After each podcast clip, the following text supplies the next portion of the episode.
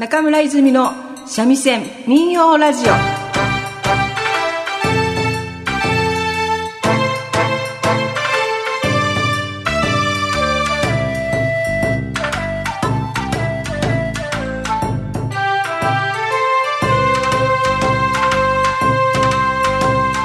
こんにちは。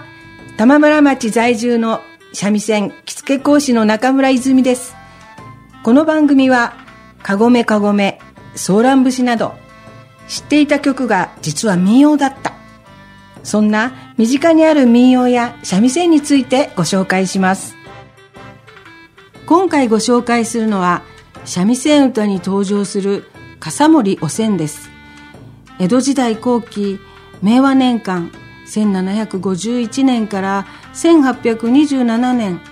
当時を代表する絶世の美女と言われた実在した人物で江戸谷中にあった笠森稲荷門前の水茶屋鍵屋の看板娘です。用事屋柳屋のお藤と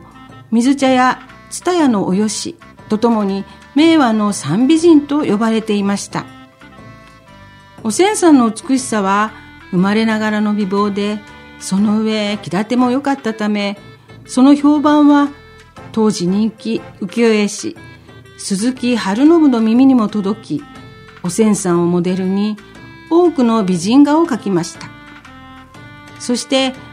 おせんさん見たさに笠森稲荷の参拝客が増えたといいます。鍵屋では美人画のほか手ぬぐいや絵草紙すごろくといったお線グッズを販売していました。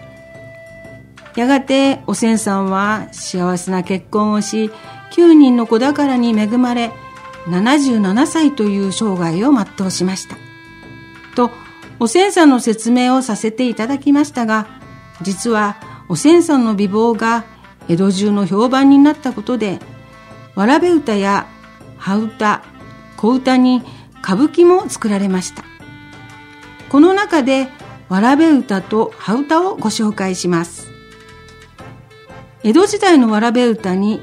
向こう横丁のという手前歌があります。歌詞の中に登場するお線はまさに鍵屋のお線さんのことです。ではわらべ歌を聞いてみましょう。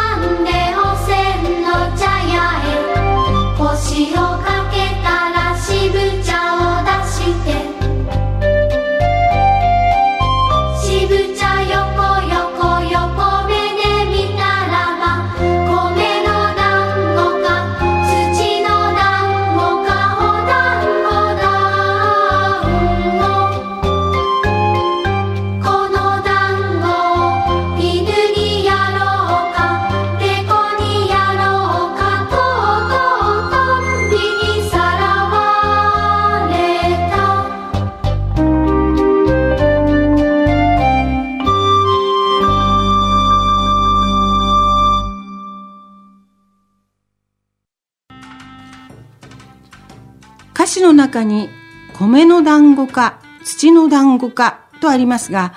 願い事をする際、土の団子を備え、願いが叶えば米の団子を備え替えるといった風習が笠森稲荷にありました。江戸中期に活躍した落語家初代三遊亭円遊はこのわらべ歌に捨ててこてこてこと林言葉をつけて寄せで捨ててこ踊りを披露しました着物の裾をまくって半高を見せて踊っていたことから膝下丈まであるズボン下が捨ててこと呼ばれるようになったといいますこの捨ててこ踊りの歌詞はわらべ歌の歌とは少し異なるところがあります。真打ちになれないからしっかりおやりとか、お酒の席で芸者さんと羽歌やカッポレで賑やかな様子を歌っています。このような歌を羽歌と言います。羽歌は江戸時代に江戸で流行した流行り歌です。それでは寄席で活躍されている俗曲師檜山梅吉さんの歌う「羽歌捨ててこ」をお聴きください。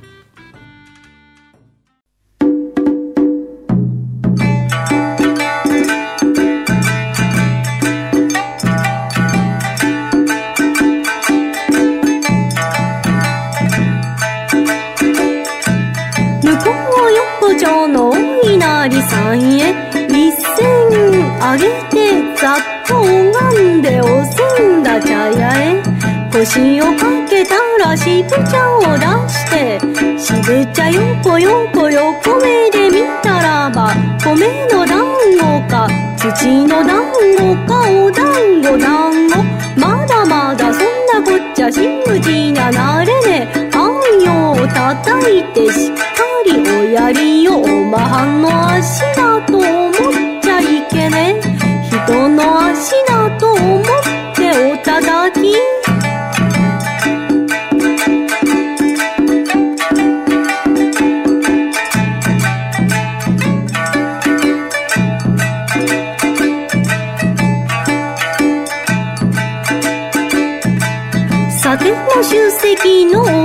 一座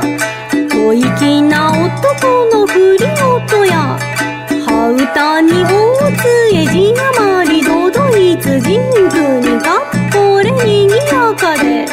芸者に浮かれて皆様ご愉快。お尺の捨ててこ太鼓を叩いて三味線枕でゴ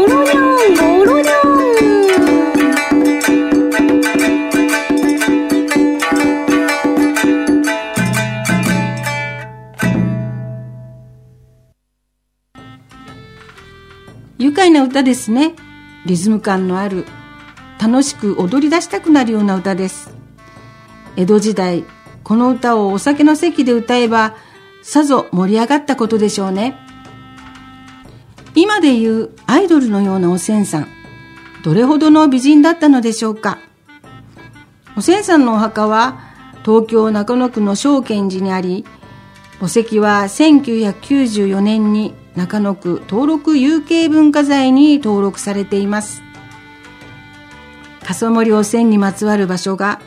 東京台東区谷中界隈に3カ所あります。この3カ所を谷中散策しておせんさんを探してみてはいかがでしょうか。中村泉の三味線民謡ラジオ。今回は笠森おせんのわらべ歌と羽歌をご紹介しました。なお、この番組はラジオななみ、ポッドキャストでもお聞きいただけます。また、私の所属する三味線を楽しむ会では、一緒に演奏してくれる仲間を募集しています。番組へのメッセージも合わせて、ラジオななみ宛てにお寄せください。たくさんのメッセージお待ちしています。また次回お会いしましょう。中村泉でした。